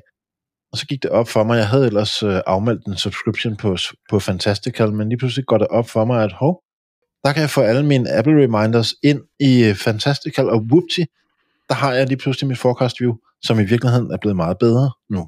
Der, det, jeg giver dig fuldstændig ret, Anders, det der med, det, det kan virkelig noget, det der med at også sætte sig ned og, og du ved, lege lidt med det her, fordi vi synes jo, altså helt ærligt, vi synes jo, det er også det er hyggeligt, ikke? Og, og det er mm. sjovt, og det er spændende, og så kan vi beat hinanden lidt på, ja, du kan også bare gøre sådan her i stedet for, ikke? Og, altså, det er jo meget det der omdrejningspunktet for, for, for os tre i podcasten også. Jeg synes, der er en ting mere, som, som virkelig øh, har påvirkning på både valg af tools, men også øh, ens produktivitetsrobusthed. Og det er det der med, at, at livet kan jo også forandre sig rigtig meget. Ikke? Lige pludselig så kan man være travlt, man kan skifte job, man kan, du ved, der kan ske ting i ens liv og sådan noget. Og noget af det, som jeg virkelig har ved flere lejligheder, både i forhold til et jobskifte, men også fordi jeg har en datter, som ikke har det så godt, elsker ved min produktivitet, det er, at jeg kan sætte mig ned lynhurtigt og få et overblik, hvor, hvad er det for nogle ting, jeg skal ud af nu? Fordi nu bliver jeg nødt til at prioritere anderledes. Og så vel at mærke komme ud af dem på en ordentlig måde, få fat i de mennesker og sige, hey, min svartid på det her, den bliver nok lige i fire måneder eller et eller andet, fordi nu skal jeg lige lave noget andet, og her skal du høre her, hvorfor. Det gjorde gamle Michael ikke for fem år siden. Han øh, glemte det bare, ikke? Og, og løb videre til det næste. Ikke? Og det, det synes jeg virkelig er, jo mere praksis man har på sin rygmarv, jo mere tool-uafhængig bliver man egentlig også, og jo større gevinster kan du høste. Det, det er ikke så svært at skifte tool nu, som det var dengang, fordi jeg ved godt, hvad der skal til, jeg har fået noget erfaring med det, men jeg kan mm. virkelig bruge det til det, men når livet det forandrer sig lige pludselig, eller der sker nogle ting, som gør, at nu er bare nødt til at gøre noget helt andet lige nu, i en periode, eller måske for altid. Hvem ved? Det synes jeg er en af de... Ja, jeg siger stadigvæk tak for det. Ikke? Jeg er meget taknemmelig for det faktisk, ikke? fordi det er virkelig øh, noget, der gør, at man kan være inde i det nye, og stadigvæk kigge tilbage på det gamle med god samvittighed. Man behøver ikke at have sådan en, en sådan, øh, ja, det var heller ikke helt godt, det du lige lavede der, eller, eller det du ikke lavede der, ikke? eller det du ikke fik sagt. Det synes jeg er vigtigt. Må jeg lige spole tilbage et øjeblik? Øh, var det Jens? Ja. Du var lige kommet på, på Devon Think? Ja. Ja. Den, øh, okay, den så du er, du er helt frisk og har øh, fuldstændig styr på alting, fordi den er ikke proppet med alt muligt. Det er det, jeg skal øh, lige spørge Michael om efter, efter optagelsen her. Hvordan får jeg ting ind? Ja det er ikke så mange måneder siden, jeg har kastet mig over Devon Think. Jeg har, jeg har gået i lang tid og kigget på den og tænkt, ah, er det det, jeg skal prøve, ikke? Til at samle al min research og så videre. Og, og jeg har også trykket på knappen for, ja, hvad er det, 4-5 måneder siden eller sådan en stil, ikke? Og jeg synes, der er rigtig mange fantastiske ting ved Devon Think. Men jeg tror også, at hverdagen er ved at indfinde sig lidt, ikke? Øh, at, at det måske ikke er en mirakelløsning, og at det kræver mange nye processer at, for at få det til at fungere optimalt. Og det kræver et, et ret stort stykke arbejde, synes jeg. Så det var, det var egentlig bare for at få lov til at sige til dig, at det kan godt have noget værdi at starte langsomt, og så prøve at få processerne på plads, før man bare smider alt, hvad man har ind i det. Altså, og jeg, jeg er der, hvor jeg egentlig nærmest lidt har lyst til at rive alting ud igen, og så mm. starte langsomt en gang til, fordi nu har jeg en bedre idé om, hvordan det er, jeg synes, det skal fungere for mig. Ikke? Så. Ja. Og, og, og netop det med at starte forfra med et værktøj, når man har, har lært det at kende, og øh, vi har haft lidt med Obsidian, hvor til at starte med tænke, okay, men der skal bare, den skal bare have fuld drøn, alt skal bare ind i den. Og der er jeg i hvert fald kommet til nu, at det kan dels være, hvor jeg er kommet lidt op i årene, men også, at jeg behøver ikke at samle alt muligt. De vigtige ting, jeg har behov for, kommer ind at tænke meget mere, ikke indsamling, men hvordan skal jeg bruge det igen, få nytte af ting. Og der er det klart, øh, i forhold til for 20 år siden, hvor oh, der var et godt link, eller en side, hvor jeg, der var noget information, jeg kunne bruge. Oh, gem den, fordi du ved ikke, om du overhovedet kan finde den igen, eller, eller du har fundet en bog, der, der indeholder et lille hjørne, du kan bruge noget af. Oh, du må gemme den bog. Der er jo simpelthen kommet et overflødighedshorn, at øh, hvert fald for mit vedkommende er det mere at, at, at, at sortere fra og sige nej, end at samle sammen. Og når man har været rigtig god til at samle sammen og, og haft det som fokusområde i mange år, så er det en, en meget svær transformation. Så jeg tænker mere, at det, det er at opbygge viden for sig selv. Lidt ligesom som når man, man programmerer, at ja, du kan skrive noget kode, du kan skrive nogle kommentarer til det, men alle, der har skulle ind og, og vedligeholde programkode, ved jo, at det er vidensopbygningen om, hvad det egentlig går ud på, det domæne, og hvad den skal kunne, der er det vigtige mere end, hvad der lige står af kommentarer, som selvfølgelig kan hjælpe til at, gøre det lettere at læse. Men det er ligesom den der vidensopbygning, og fundet ud af, hvad det egentlig drejer sig om, der er det vigtige. Og det tænker jeg, det er det også, når med ens noter og med, med ens store øh, database. Og, og tanken om at have den store database, den er jo, den er jo så fortryllende. Har I nogensinde hørt om den, øh, den app eller den, den tjeneste, der hedder The Brain? Ja. ja. Fordi jeg, jeg tror, at det, jeg, jeg havde den fornøjelse at interviewe Harlan Hugh, der, der lavede det tilbage i 2001 på en konference ude, i, ude på Holmen i København til Harddisken. Øh, vi streamede jo et live på nettet på det tidspunkt. Det var rimelig crazy dengang. Øh, men det gjorde vi. Der var helt stort produktionshold og alt muligt. Det var ret sjovt. Nå, men jeg snakkede med Harlan Hugh, og the, øh, som har lavet The Brain, og The Brain er jo altså sådan en slags prototype i virkeligheden for mange af de her øh, backlink-fokuserede tjenester som mm. øh, øh, hvad hedder det, Obsidian og Rome og Craft og hvad har vi. Altså, øh, en hvilken som helst note af, med respekt for sig selv skal jo kunne lave links frem og tilbage mellem forskellige ja. noter efter Zettelkasten-principper osv. Men hans var, var meget visualiseret også i det her, øh, altså ligner i virkeligheden øh, det her graph view, som man kender fra, fra Obsidian øh, ja. for eksempel, men hvor ideen var, at man connectede alle mulige filer ja. på sin computer i et i virkeligheden et tagget netværk, så man altid kunne fokusere ind på én ting, og så kunne den vise, hvilke personer, filer, mapper, lyde, links, bogmærker, alt muligt, som var connected til det på forskellige måder. Så kunne man klikke sig rundt i det der netværk. Og jeg synes jo, den idé var så fantastisk. Altså virkelig den her second brain et eller andet sted, som, som var inspirationen for det. Ikke? Og det lever sådan set stadigvæk, det er bare ikke særlig fedt. Og aldrig, altså, det, der skulle, alting skulle have været revet ud af det, jeg skulle være startet forfra tre gange på at lave det samme, ud fra samme idé, fordi så er jeg sikker på, at det havde været godt i dag. Men, men jeg tror ligesom, man har holdt fast i noget kode og noget baggrund og noget legacy, et eller andet, som gør, at det bare ikke er særlig lækkert i dag. Der er masser af andre mere spændende alternativer, men det var der, tror jeg for mig, den blev grundlagt, den der idé om, eller vision om at få det der, ja netop den der eksterne hjerne, ikke? altså som, mm. som øh, aktivt, intelligent hjælper mig med at huske og finde det, jeg skal bruge, når jeg skal bruge det. Og jeg synes jo, øh, og det kan du måske så svare på, Martin, hvis du også har været, det har I sikkert alle sammen været glade Evernote-brugere, i, i hvert fald i en overgang, men jeg synes, at der var et plug-in til, til Google, som gjorde, at når man søgte på et eller andet, så kunne man også få vist links til sine Evernote-noter, som var relevante. Og, mm. og, og det var noget af det, jeg synes faktisk, i hvert fald var kimen til noget fantastisk. Ikke? Altså når jeg søgte noget stof ude på nettet, så fik jeg faktisk også links til materiale, noter eller bogmærker eller artikler, jeg havde klippet allerede, som jeg allerede havde, og forvist det i kontekst af nogle søgninger, jeg lavede, så jeg ikke Altså, ja, så jeg nemt kunne finde det, jeg allerede havde fundet, så at sige, ikke? i stedet for altid ja. hele tiden at skulle ud og finde det en gang til. Og, og det, det synes jeg, det døde på en eller anden måde, der også holdt jeg bare op med at bruge Evernote, fordi det var noget lort på alle mulige andre måder, men det er jo, det er jo virkelig det, jeg godt kunne tænke mig.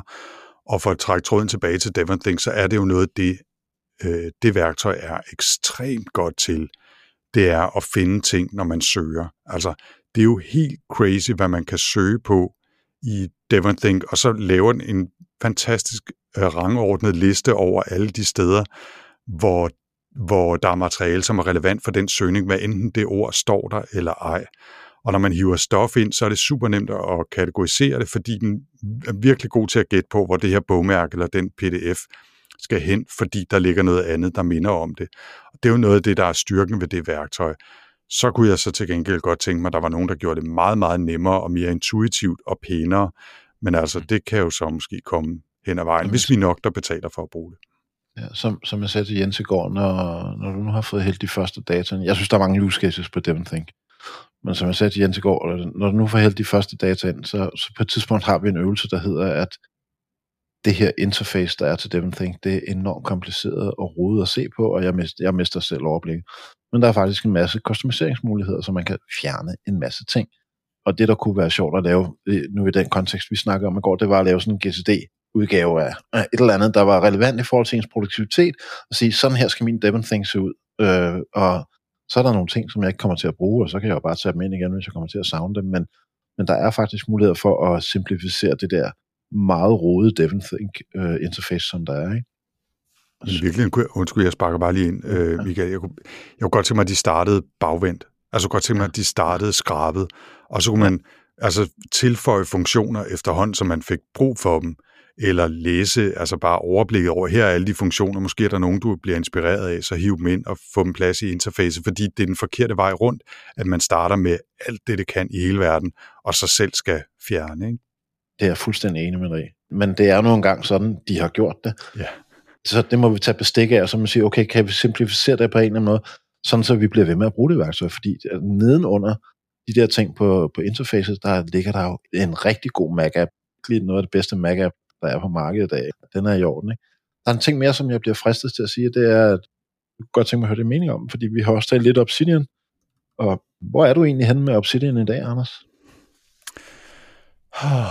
Det er også en af de der lange frem og tilbage, ikke? Ja. Altså, for nu at svare på de spørgsmål, så er jeg der i dag, at jeg er i den fase, hvor jeg virkelig behersker mig for ikke at smide særlig meget ind i den, fordi jeg vil prøve at finde ud af, hvordan det giver mening i, i min hverdag.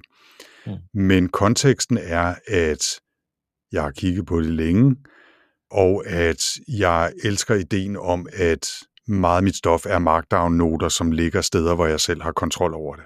Altså jeg mm. synes jo for eksempel, uh, Craft var en super, super fin app, men grundlæggende irriterede det mig, at mit materiale skulle ligge hos Craft. Ja. Så derfor bruger jeg i dag en, øh, en kombination af Noteplan 3 og mm. øh, IA Writer og Obsidian, som basalt set alle sammen kigger på den samme mappe på min computer, hvor der ligger en, en røvfuld Markdown-dokumenter. Den struktur er så ikke 100% på plads, og der er noget overlap, og, og altså det er sådan et vinddiagram i virkeligheden, ikke? hvor der er en fællesmængde blandt de her apps, som kigger på nogle af de samme mapper, men de har også hver mapper, som er separate for de tre apps. Mm. Øh, og Obsidian er ikke den mest aktive. Altså Noteplan er, er det værktøj, jeg bruger til at lave meget af min planlægning i, og så lige snart jeg skal skrive noget lidt længere, så kommer det til at foregå i IA Writer. Men ligesom jeg har den der drøm om et øh, uh, Devonthink-agtigt værktøj på steroider, som bare kan håndtere al min, min viden i virkeligheden, så har jeg jo også den her idé om et noteværktøj, der skal kunne håndtere det. Og den eksistentielle udfordring, jeg er i lige nu, som gør, at jeg ikke for alvor har kastet mig over at bruge Obsidian, det er, at jeg spørger mig selv for tiden, om jeg i virkeligheden har brug for et noteværktøj. kan jeg høre, altså I, I trækker vejret i, øh, og nærmest ved at slukke for, for optagelsen. Altså, hvad er det dog, manden siger? Men jeg har spurgt mig selv, om jeg i virkeligheden er den, der laver den her aktiv skrivning af noter, som det giver mening at gemme og linke sammen i et værktøj som Obsidian eller Craft, eller hvad det nu er. Fordi rigtig meget af det, jeg gør, det er at læse stof og måske highlighte noget, og så er det at skrive manuskripter eller artikler eller input til e-mails eller hvad det nu er. Mm. Og jeg vedligeholder ikke det her katalog af noter, som handler om en viden, jeg opbygger for mig selv rigtigt. Og jeg vil faktisk gerne, jeg gør det lidt på nogle områder i forhold til noget med sundhed og produktivitetstips og highlights fra bøger om GTD og sådan noget. Men, ja. men det er ikke rigtig noget, jeg har fået rigtig greb om. Og jeg, og jeg er der, hvor jeg spørger mig selv, om det er noget, jeg skal have greb om, eller om jeg i stedet for bare skal have de daglige noter, hvor jeg rent faktisk producerer ud fra noget materiale, og så alt det materiale, jeg producerer ud fra, det har jeg liggende i sådan noget som Devon Think, hvor det mest aktive, jeg gør, det er at highlighte og måske tagge og lægge i mapper, men ikke skrive decideret noter omkring det, før det er noget, jeg skal bruge til et, et produkt i mangel af bedre ord. Giver det mening? Det er, det, det giver fuldstændig mening, og det, og det er, jeg tror selv, det du siger, det passer meget godt med den måde, som jeg gør det på, men ret mig lige. Jeg har en, en plan med nogle afstikker, ikke? men et hovedprincip for, for Devon Think, der hedder, at det er derovre, hvor jeg lægger ting, der kommer udefra til mig. Ting, jeg ikke selv har lavet, som jeg bruger som referencemateriale. Hvor det, jeg har i Obsidian, det er udelukkende ting, jeg selv har skrevet. Min egen noter, min egen journals, min egen øh, øh, beskrivelser af femte og GTD og alt muligt andet øh, litteraturnoter og alle sådan nogle ting. Det ligger over i Obsidian, og der kan jeg linke det sammen og arbejde med det. Og, og, og det, altså, hvis vi lige hænger den til tør der, så laver jeg en lille indeksdatabase af Obsidian inde i DevonThink, sådan så jeg stadigvæk, når jeg søger, så, kan jeg, så har jeg stadigvæk mine markdown-filer til rådighed derinde, og der, så der får jeg lidt, synes jeg, semi det system, som betaler om det. Ikke? Men det har været vigtigt for mig i forhold til Obsidian at sige, det der, det skal, jeg elsker den der app. Jeg synes virkelig, den er fantastisk. Jeg kan godt lide den. Altså, jeg, der er noget, og igen, det der med community, dem der udvikler dem, der sidder to knivskarpe udviklere og laver det her, og jeg betaler gladeligt for min årlige uh, subscription på Obsidian, fordi jeg synes, det er jerngodt, det de laver. Mm. Men jeg skal passe på ikke at, at forplumre Obsidian med ting, som der ikke hører hjemme der, og, og ting, jeg ikke selv har lavet, hører ikke hjemme for mig over min Obsidian. Det er min Settlecast, det er alle mine tanker, det er min second brain, der ligger derovre. Alt det derovre i, i Devonthink, det er alt det, der kommer ud fra. Bortset fra, at der findes nogle use cases til, øh, til Devonthink, som for eksempel, da jeg lavede min øh, Google Exit, hvor jeg tog 175.000 Gmails på opfordring. Og tak Martin, det var nemlig hans gode idé, øh, at sige, det der, der kan du eksportere som inbox-format fra Google, og så kan du stritte det ind i Devonthink, og det tog lige en time at kværne det igennem, og så lå altså 16 års Gmail lå inde i Devonthink, og det, det er jeg taknemmeligt over for svenskerne for hver dag. da jeg exitede Google, der skulle jeg ikke, jeg skulle ikke sige farvel til alle mine data, og, og de er faktisk rigtig tilgængelige for mig nu. Og så gav det en aha-oplevelse, det der med, når man begynder at kigge på 16 års Gmail, ikke? Øh, hvor meget liv der egentlig ligger derovre. Altså nu siger jeg, jeg har sagt det her før, ikke? der lå billeder af mit pas, og der lå øh, aftaler med banken, og alle mulige kontra- arbejdskontrakter, alt muligt, der lå så meget privat stof derovre. Og jeg er virkelig glad for, at jeg bare med et snuptag kan finde alting frem inde i dem, og det synes jeg virkelig var en use case for den. Og det er også den, Jensen skal i gang med, tror jeg. Ikke? Det er i hvert fald dem, vi har snakket om. Ikke? At sige, se at få eksporteret det der Gmail der. Det er nemt, det er gratis, det er hurtigt. Få det over Devon Think. Få et overblik over, hvad der ligger inde i den der Gmail-boks. Der Jeg vil være meget overrasket, hvis ikke der er store overraskelser. Jeg ser fram emot att du får mig att göra det också. Ja. Jag kommer på idén att göra det, men jag har inte gjort det själv. Nej, men det är det så vanligt med dig. Du kommer også på idén med Apple Reminders. Det har du heller ikke gjort endnu, vel? Martin, han sidder lige over for den anden side af, af, af Øresund og skyder sådan nogle små bolde over, så er der altid nogle tosser herovre på, på danskersiden, så det er, griber de der bolde, ikke?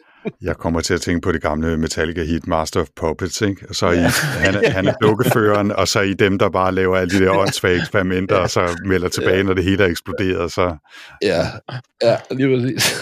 det kan være, det er det, der skal være dit nickname, Master of Puppets. Så. Ja, Martin of Puppets.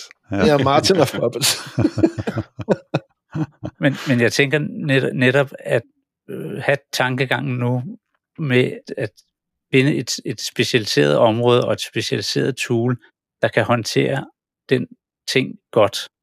Mm. Og så løbe med den, og så øh, løbe, løbe langt væk fra ideen om at, at have det her øh, altomfavnende system, der skal kunne både det ene og det andet og det tredje. Og øh, jeg ved godt, at når man ser i for eksempel Obsidian community, jamen, hvad, hvad der ikke er plugins og, og anvendelsesmuligheder, den skal være task manager, den skal øh, notesystem, den skal øh, være referencesystem, den skal det hele. Og hvor jeg tænker, okay, det er tekstfiler, vi, vi, vi leger med. Skal vi ikke bruge den til, til, til tekstfiler? Selvfølgelig med nogle, nogle, nogle fine plugins, og øh, slet ikke det. Men at begynde at, at lege et database-system med, med den, det løber, løber koldt ned af, af ryggen. Flot, at den kan, men min øh, rejse i øjeblikket, det er ligesom at, at indsnævre øh, tingene og finde øh, specialværktøjer, der virkelig er gode til det område, og så må jeg bruge mig selv og min, min, min, min hjerne til at sige, jamen, nu skal jeg ned i, i værktøjskassen og hente den specialskruesrækker. Øh, det er en anden skruesrækker, jeg skal have fat i, og så tager jeg fat i den, i stedet for at tage den store hammer og smække løs på tingene. Det, mm. det er i hvert fald min øh, måde at angribe tingene på i øjeblikket. Mm.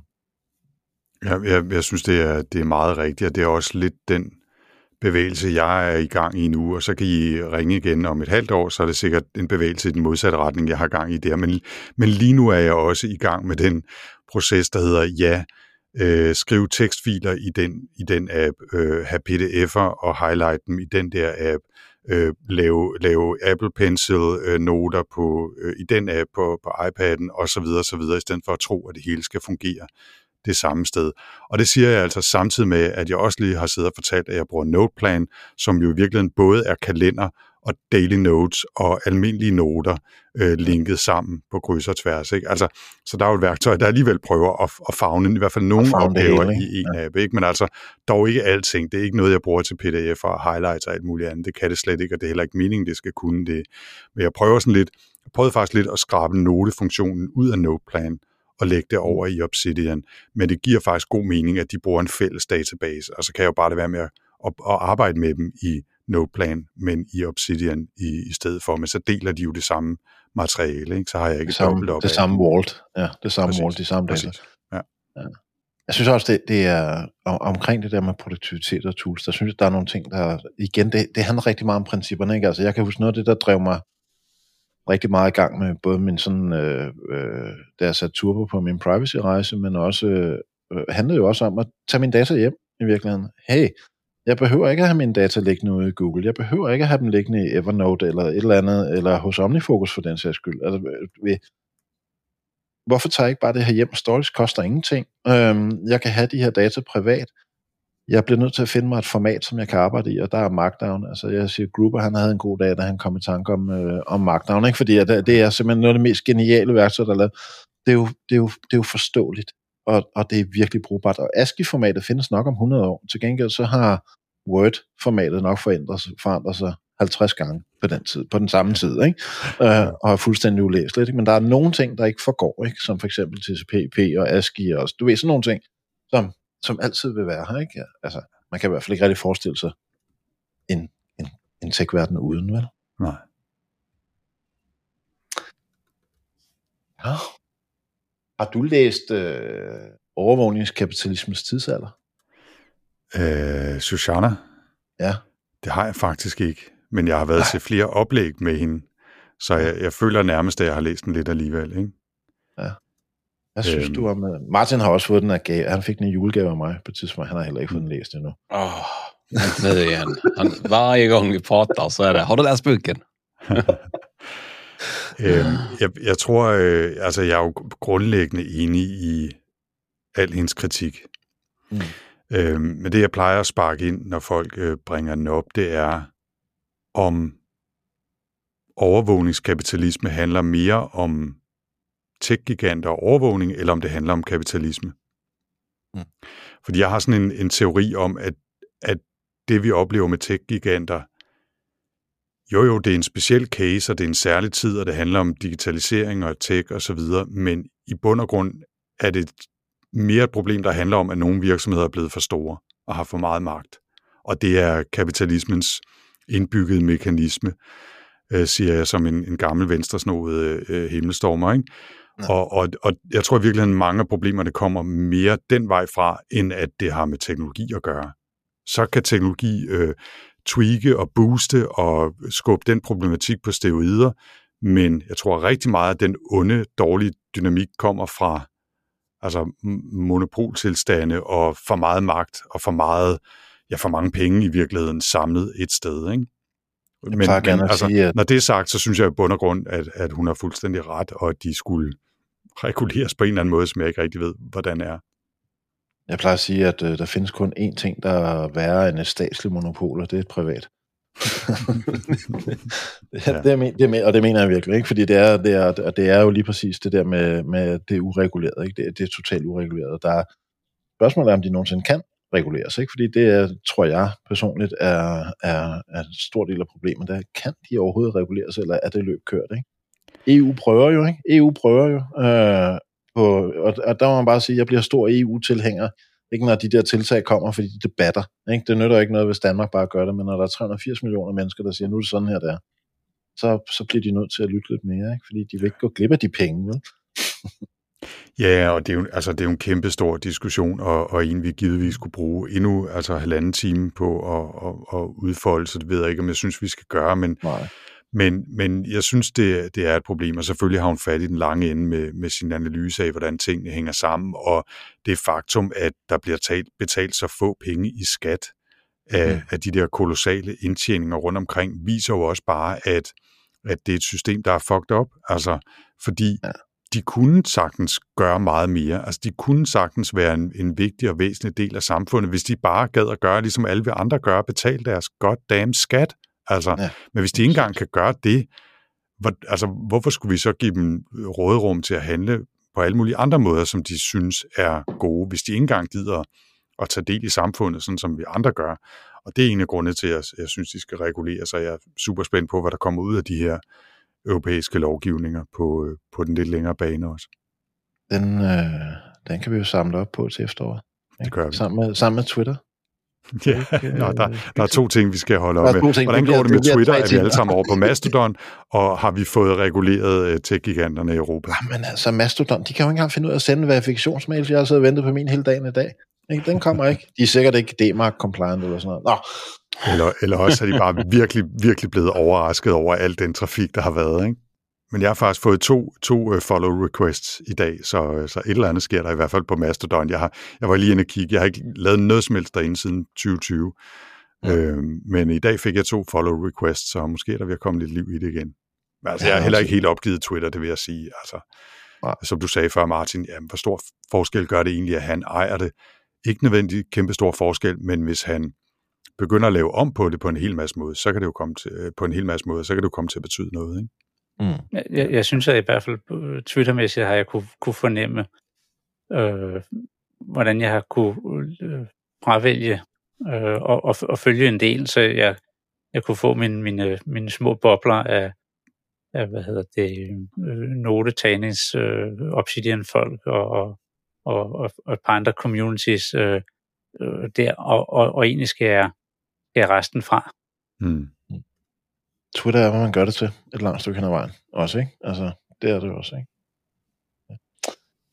Ja. Anders, øh, hvis vi skal til at runde af, hmm. her efter en god halvanden time snak, hvor er det så, at vores lyttere, de skal finde dig henne? Altså hvis man har lyst til at øh, følge med i, hvad jeg går og nørder med af projekter, som relaterer sig til noget af det, vi har snakket om her i dag, altså min eventyr med e-bogslæsere og øh, planlægningsværktøjer og second brains, så vil jeg anbefale, at man øh, følger min blog, som ligger på øh, Hackersmart, Anders øh, øh navnet 4nd3rs.dk, altså Anders sted 4nd3rs.dk. Der, der skriver jeg om alle de her eventyr. Der er altså også bare billeder fra mine morgengåture og oplevelser med, at øh, nu har vi fået øh, hvad hedder det, skiftet vaskemaskiner og sådan noget. Ikke? Altså det er sådan en, en, en blog, som handler om hverdag, men også rigtig meget handler om min øh, eventyr med teknologi i hverdagen.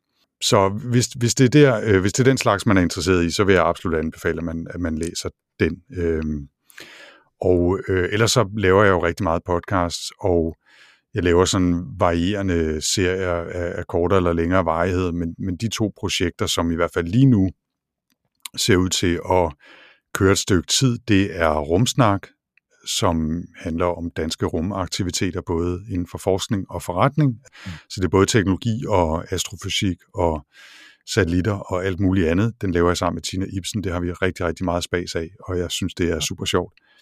Og så laver jeg også en podcast for Ingeniørforeningen IDA, som hedder Workflow og handler om fremtidens arbejdsliv som stadigvæk er relativt ny. Jeg tror, vi lige har optaget episode 16 i dag. Og, øh, og den handler, ja, som navnet antyder, om arbejde på mange måder.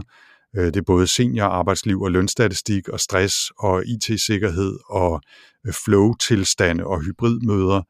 Øh, sådan lidt rundt i mange hjørner lige nu, hvor vi er i gang med at finde ud af, hvad der egentlig skal være vores fokus, men alt sammen noget, der handler om, hvordan man som moderne vidensarbejder eller ingeniør øh, for sin hverdag til at hænge sammen. Ikke? Jeg lavede faktisk også en hel episode om timeblocking, øh, fordi vi ikke kunne finde en gæst den uge, så, så fik jeg lov til at sidde og snakke tre kvarter om timeblocking. Øhm, så, men men de, de to podcasts er, er dem, jeg bruger mest tid på lige nu, altså Workflow og Rumsnak, og ellers min, øh, min private blog på, på 4nd3rs.dk. Vi linker til hele baduljen over i uh, show notes. Tak. Tusind tak, fordi du var her. Det var en kæmpe fornøjelse at have dig med herovre hos os. Det var en kæmpe fornøjelse at være med, og kun ærger jeg mig over, at, øh, at vi ikke kunne snakke sammen i dobbelt så lang tid, men jeg kan simpelthen mærke, fordi det her det er den fjerde podcast-optagelse, jeg laver i dag, at min stemme er fuldstændig ved at stå af. Så hvis jeg skal have en chance for at holde kursus fire dage eller fire timer i morgen tidlig, så bliver, så bliver vi nødt til at stoppe nu. Men jeg, altså, jeg synes, det er så spændende, og der er så mange ting, vi ikke har snakket om, at vi kunne fortsætte hele natten. Ikke? Vi tager, vi tager en episode mere til efteråret. Er ikke Ja, det er sgu i orden. Tak, det er dejligt.